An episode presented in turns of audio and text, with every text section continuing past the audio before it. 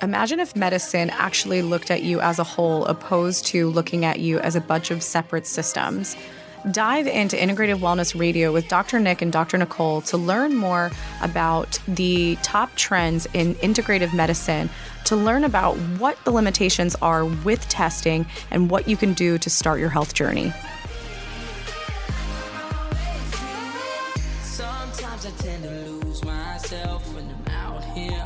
Hello, everyone. So, welcome back to another episode of Integrative Wellness Radio. I am Dr. Nicole, and I am flying solo today to bring to you information about vasectomies. So, this is something that I recently spoke about on social media, and there has been tons of inquiries, tons of DMs, tons of questions.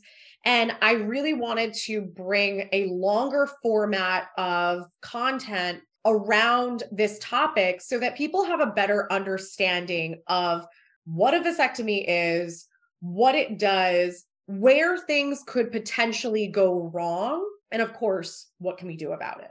So, I want to preface with one, this is all about raising awareness and raising awareness for two reasons. So, some of you out there might be considering a vasectomy for yourself, for your family you know, a lot of husband and wives are having conversations around is this the best alternative for birth control for our family? And because most doctors are saying that vasectomies are totally safe and effective, it seems like a very reasonable and good option. Number two is that for those of you that have had a vasectomy, and maybe a couple months or even a couple of years down the line, you now have an onset of odd symptoms.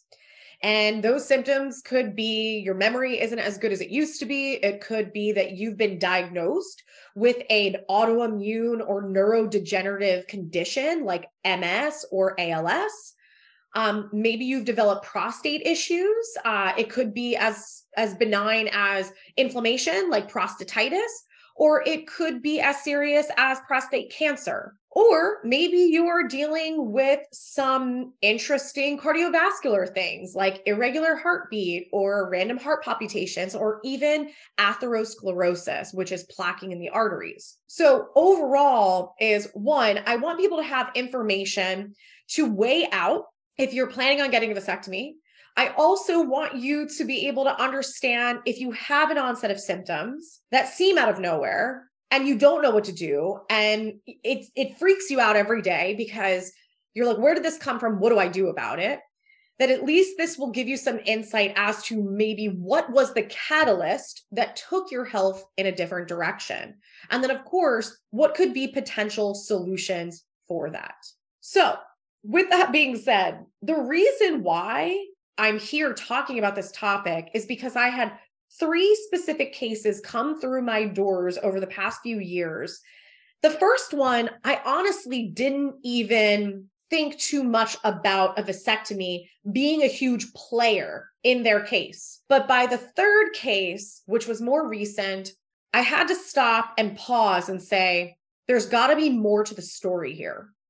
So, all three cases had a diagnosis of ALS, also known as Lou Gehrig's disease, which is a neurodegenerative condition that it can look different in people, but it can progress into paralysis of the throat, the paralysis of the tongue, paralysis of the respiratory system, which can obviously then lead to death.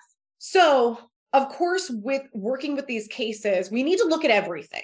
We need to understand you know, we need to understand childhood ailments. We need to understand a full medical history, interventions, toxicity, different exposures. So when we're doing our consultation, we are considering all of those aspects.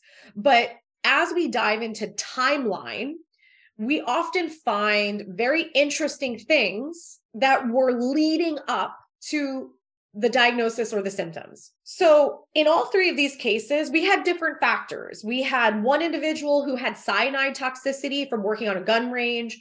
We had another individual who had mold toxicity from living in a water damaged building.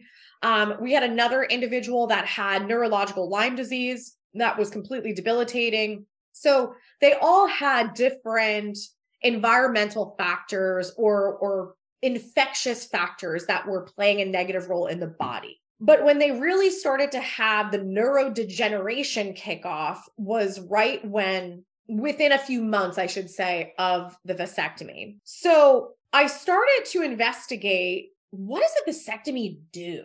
Because it's not just about looking at studies. You can find studies to support whatever you want to support. If you want to support that a vasectomy is safe and effective, you can find studies on that. If you want to investigate is a is a vasectomy could it cause X, you can find research on that. So we need to take research with a grain of salt. We definitely want to keep it as a data piece, but we also need to consider other factors. And that's really how I think as a practitioner is okay, we have these studies that showcase that most vasectomies are safe and then we have a couple of studies showcasing that vasectomies can kick off autoimmune conditions, can actually even lead to prostate issues, including prostate cancer. And I will share the resources on these studies so that you can see them, but I'm going to be talking more about them as we go. But also, what does a vasectomy do? you know, what exactly is happening? So I'm going to get dorky with you for a minute. I'm going to go through a little bit of anatomy because I think this is very important because it's not going to make a ton of sense unless you have a basic understanding of what is happening here. So, most people know what the testicles are. So, you have the testicles. You have a gland that is uh, pretty much connected to the testicles, which is called your epididymis. Your epididymis works with the sperm in order to get the sperm into the vas deferens, which is the duct that gets severed in uh, a vasectomy, which makes sense because it's preventing the sperm from working its way up to get into the seminal vesicles or work with the seminal vesicles, which then gets pushed through the muscles of the prostate, pretty much gets pushed into the urethra, hence to leave the body to then enter the female. So you have sperm in the testicles. It works with the epididymis, which creates very specific fluid and nutrients to protect the sperm on its journey. So it protects the sperm on its journey as it goes into the vas deferens. Again, that's what gets severed in a vasectomy. Then that goes up to the seminal vesicles, which produces semin, seminal fluid, semen, which then mixes with the sperm, gets pushed into the urethra ejaculatory duct by the prostate to then shoot out and go into the female and you can look at pictures about this. If you're on our YouTube, because this is going to be video based as well, I will have a picture for your reference. So if you're on our podcast and you want the visual, head over to the YouTube, which I will link so that you can see it. So my question was okay, if the vas deferens is getting severed, there's a couple of things that we can consider here. Is one, what does the epididymis, epididymis make that now is not making its way up to the prostate? What does it make that potentially is cleansing and protective to the prostate? Because if you sever that, there's no more connection. There's no more connection of the testicles and the epididymis to to the prostate. So, okay, so what we got to consider that factor. The other factor we need to consider is what can happen through the surgical process of severing the vas deferens, mobilization of bacteria, exposure to bacteria through unsanitary or non sterile instruments. All possibilities. We'll go into that a little bit more in just a moment. But also, too, is if we sever this, can sperm or other fluid from the epididymis now leach or leak into the bloodstream and can that cause problems? And pretty much the answer is yes to all three.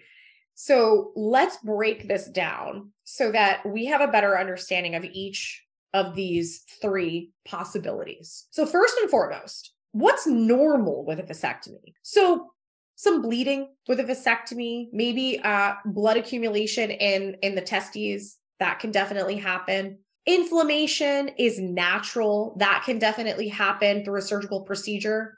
Inflammation that persists can become a problem. Pain can definitely be a byproduct of a surgical procedure, but pain that persists could mean that there's possible infection. There can also even be granulomas, which are, um, you know, like hard growths that can occur in order to seal off the end of the vas deferens. It's like scar tissue, but if calcium comes to the area, it can create granulomas. So all of these things are are normal possibilities. So inflammation, swelling of the testicles, scar tissue, you know, some minor bleeding that, you know, resolves within a week, 2 weeks, those things are normal. But some of the things that are classified as being less likely are surgical contamination due to, uh, again, non sterile instruments being used.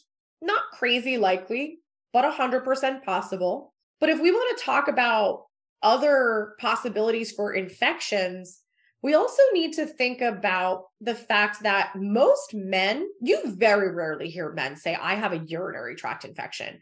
You very rarely have men that know that they are a carrier of an STD like chlamydia.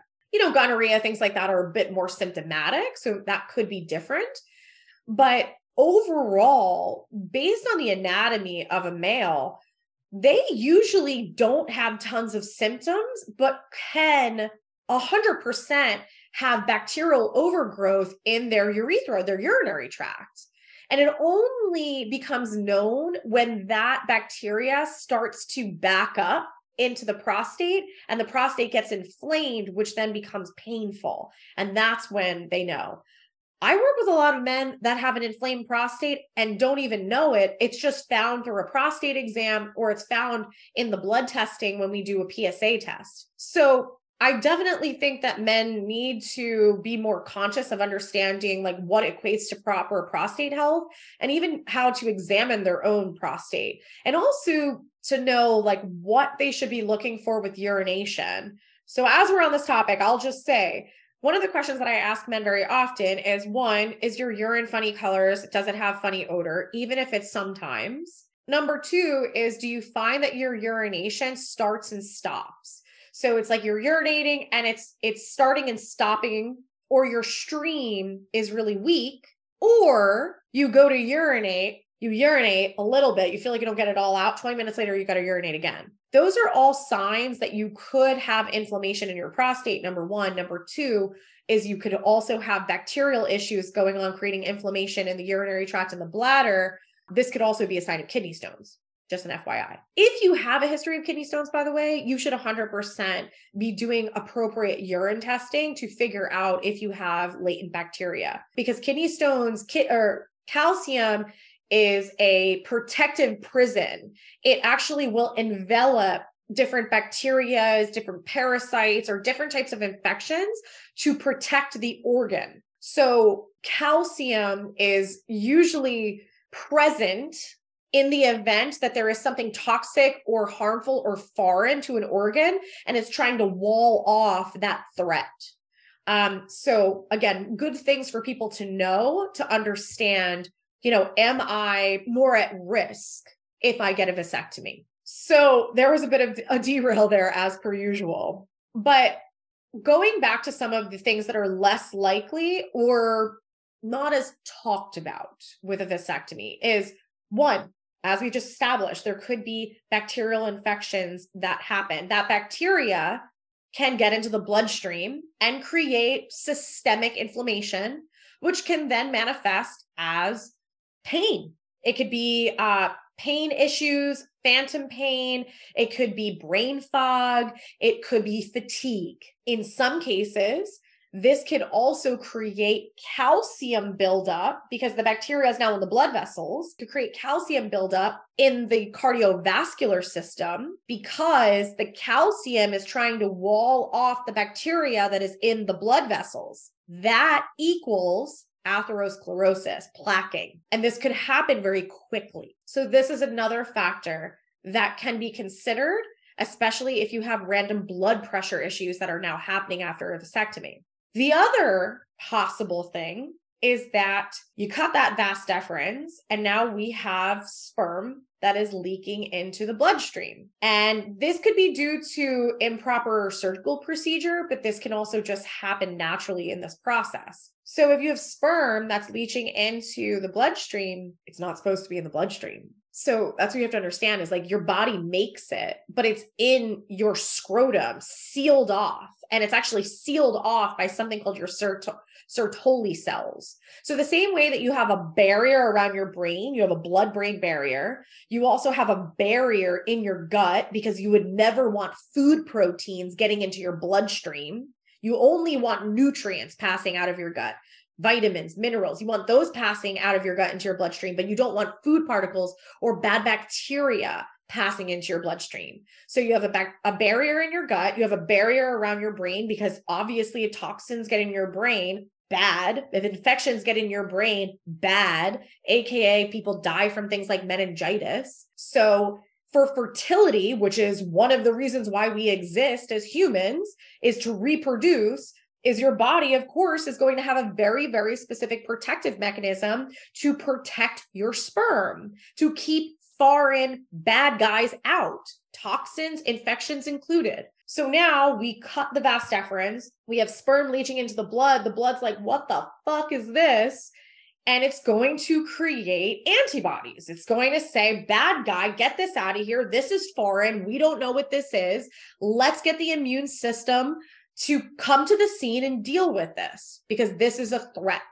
So what they have found is that one the the breakdown of the barrier around the the testicles and the sperm, aka a breakdown in those Sertoli cells, has actually triggered a permeability, a leakiness of the blood brain barrier. So now we have this broken down blood brain barrier, which can allow one toxic shit to get into your brain. And if for those of you that are new here that don't know about how many fucking toxins we're exposed to, from the pesticides on your food to the heavy metals in your teeth, from your dental work and your fillings, from the mercury that's in fish, canned tuna included, from the toxins that are in your personal products, the lotions, the makeups, the hairsprays, the hair gels, literally you name it. We're being poisoned left and right. So if you don't know about that, listen to our podcast called Your Daily Dose of Toxins, which we had to do two parts because there was so much crap we had to cover that we were being exposed to on a day to day basis. So, totally again, derail. So again, now we have this breakdown, this leakiness in the blood brain barrier. So one, we can now have a bunch of shit getting into the brain that was circulating in our body in the first place. Second to that is now we can also have we have this autoimmune attack on the sperm which then can trigger an autoimmune cascade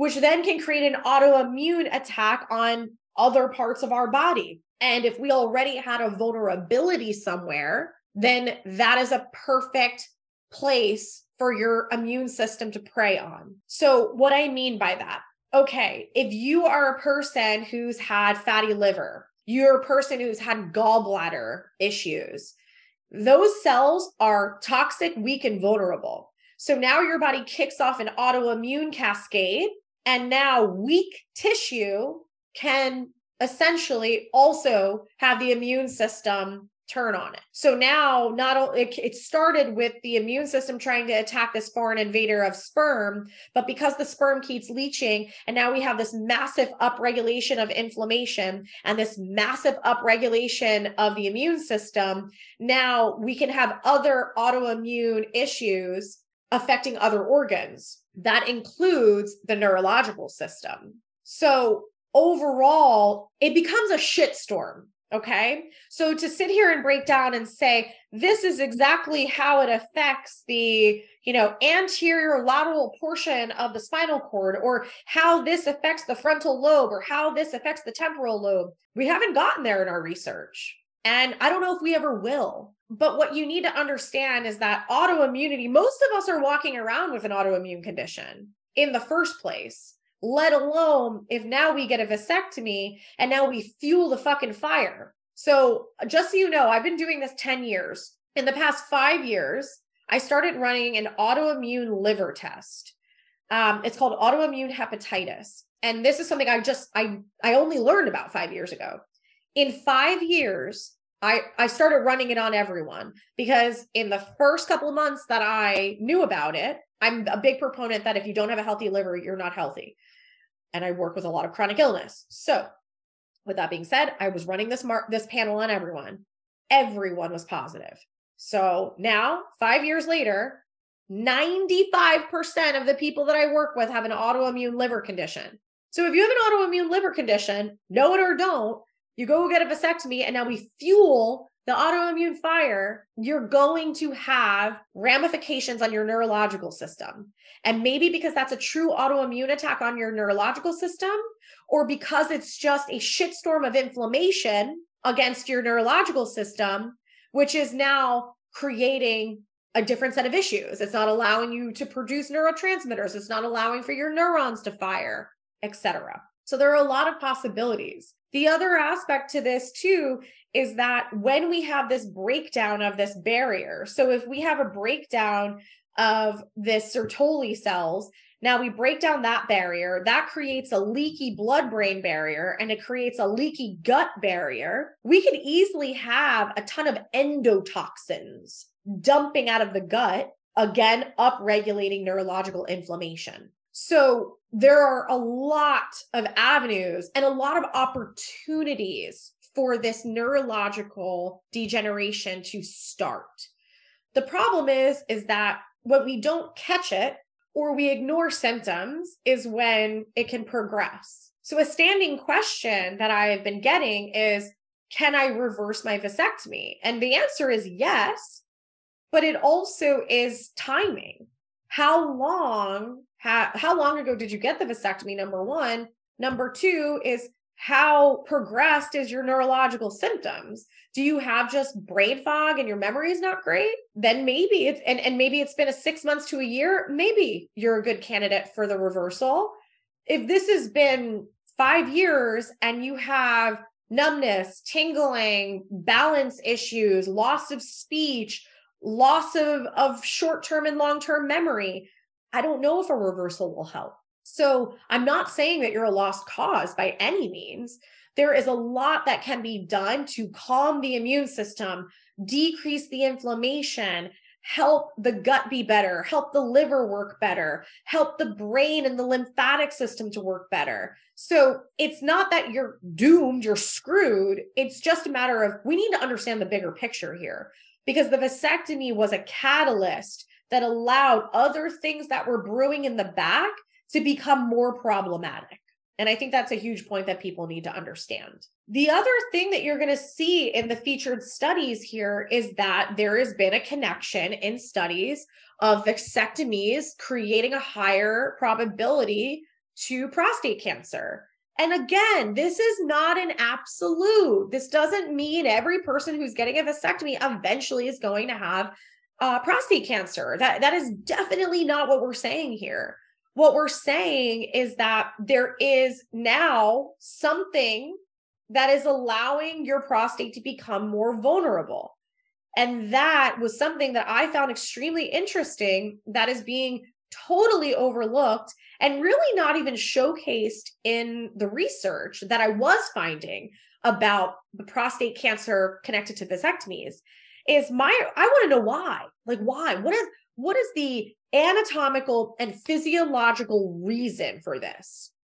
And the reasoning is that you have the sperm produced by the testes, and then you have this little gland called the epididymis, which is connected, and it's there to create this massive protection to the sperm.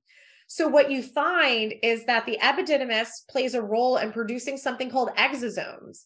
And these exosomes are proteins and antioxidants, nucleic acids, and lipids.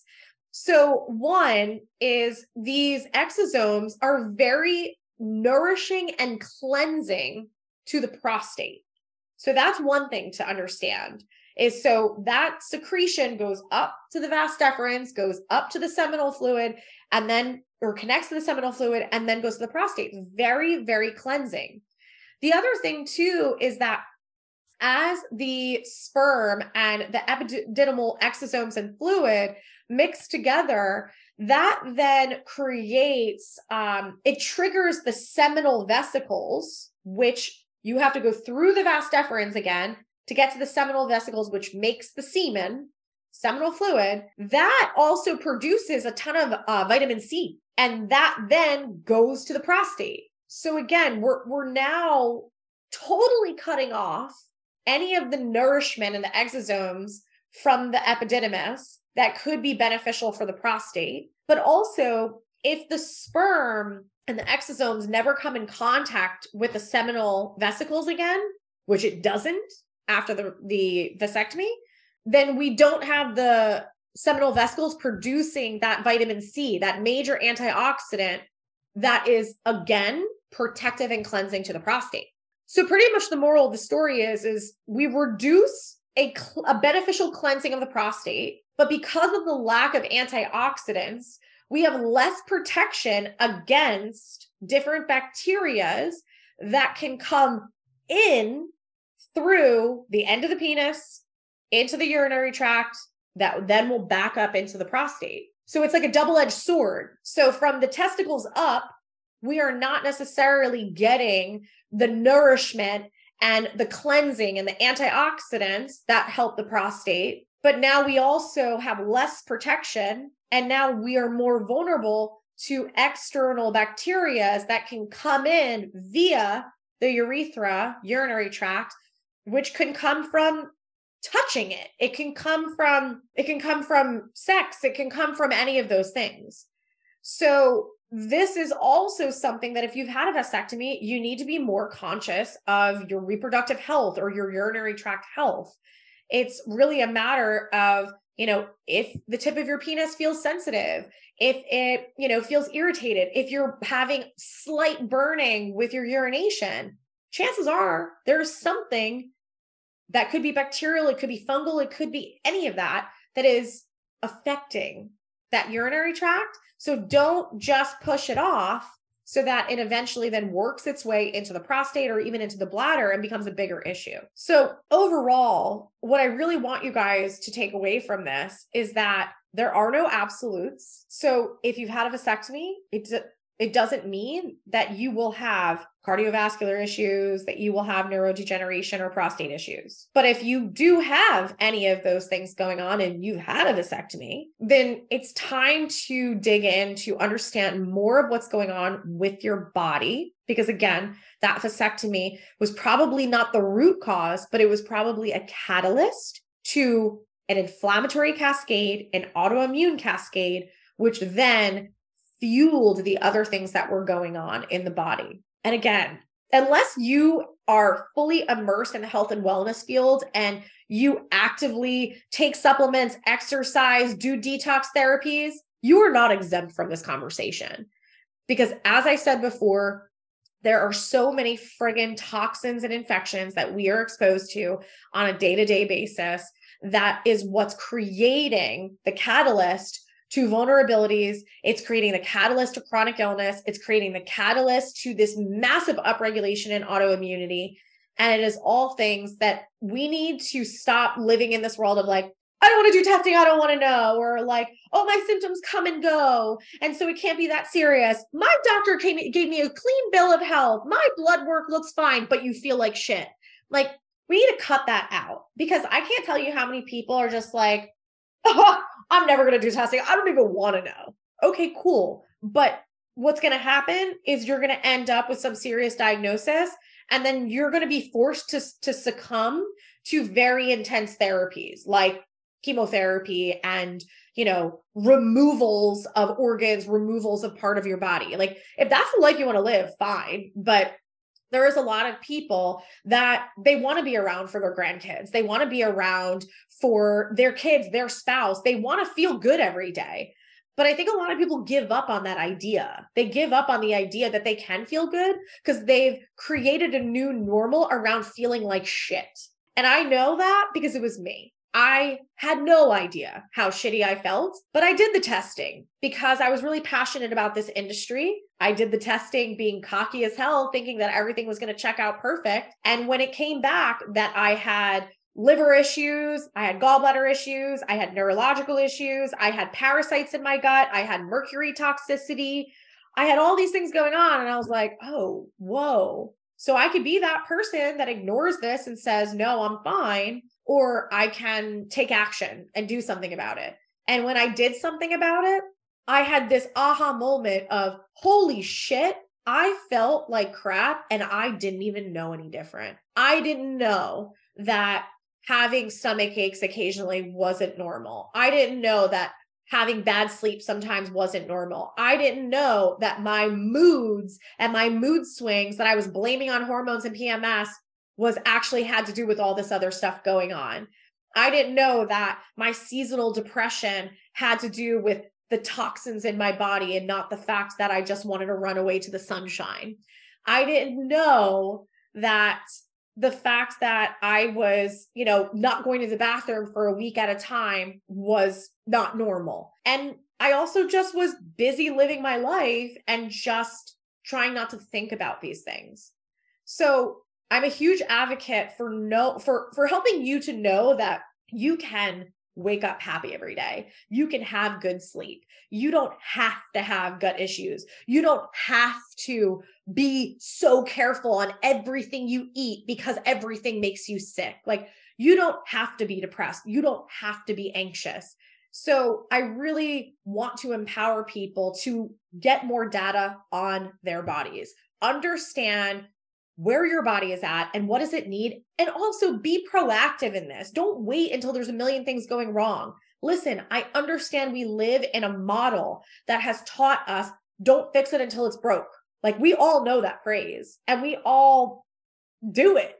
Don't fix it until it's broke. We do we do it with our car we do it with our bodies and this is what's getting us into trouble and this is what's creating this epidemic of chronic illness depression, anxiety, autoimmunity, neurodegeneration, and so much more. So, one is based on this conversation, a reversal might you might be a candidate for depending on if you have minimal symptoms and or you just don't have any symptoms and you want to make sure you don't get those symptoms. Definitely something to explore. Again, have data. Get data on your body beyond just the vasectomy understand more about what's going on your with your body as a whole. Number 2 is let's say you did get the vasectomy, you're not a candidate for the reversal and you want to know what the heck can I do? These are going to be general recommendations that could be good, but again, everything should be personalized based on the data of your body. But there is a thing called yoni steams. These are things that women do. They would they do it for reproductive health. They do it if they have reoccurring urinary tract infections. They do it if they have reoccurring uh, yeast infections or bacterial vaginosis but we have found that there has actually been benefit for men using this in order to help the lymphatic drainage of their groin and also to help with inflammation in the prostate. The biggest thing is is when you do a yoni steam and if you don't know what I'm talking about look it up. When you do a yoni steam, you have to protect the testicles um, because you don't want to compromise sperm. So again, if you're just someone who has you're trying to be proactive in your prostate health, then protect the testicles. Um, I think regardless, even if you have a vasectomy and obviously that sperm is not something that you're trying to protect, I, I would still protect the integrity of your testicles. So these yoni steams can be utilized by men to overall help with the prostate and the overall lymphatics of the pelvic bowl and the groin. If you are someone who bikes a lot, this is something that you definitely want to consider because if you're constantly biking, you could easily have a lot more scar tissue and lymphatic congestion in that groin area um, more than you realize. Infrared saunas. Infrared saunas is going to give you an overall benefit to your muscles, your joints, your lymphatic system, and it also helps to heat you from the inside out so that you can burn off uh, anything that is toxic or harmful in the body. So, I very often, if people are going to do infrared saunas, I really suggest being on binders. If you don't know much about that, um, I would highly recommend taking a look at a company called Site, uh, Cellcore and uh, you know talking to somebody on their team if you're not working with a practitioner, and then also being able to you know have a physician that can really help you navigate how to use binders appropriately. Because one, they're not all created equal. Number two is you can definitely create symptoms if you don't know what you're doing. The other thing too is scar tissue work. There are a lot of men that have dealt with hernias um, or again scar tissue from uh, over biking or doing other things um, in that arena. And scar tissue is something that can also create adhesions in the prostate gland or the lymph nodes surrounding the prostate gland. In addition to that, is uh, when we work with men that are trying to work on their prostate or even just generally their reproductive organs, urinary tract, we recommend infrared red light very often. This is something that they can use um, and like either squat over it or just have it in front of them, hitting the lymph nodes of that pelvic bowl groin area. And this is something that is very simple, very easy, very cost effective, that is extremely beneficial as well. Um, there are obviously an array of different supplements that are very beneficial for helping to support the urinary tract and the prostate. I highly recommend working with a seasoned practitioner that can help to customize these supplements for you based on testing. Um, I really do not advocate for people doing random supplement protocols that they read about online. Um, one, they can stir things up. Two, they can make you feel like shit. Or three, they can create problems that you didn't have in the first place.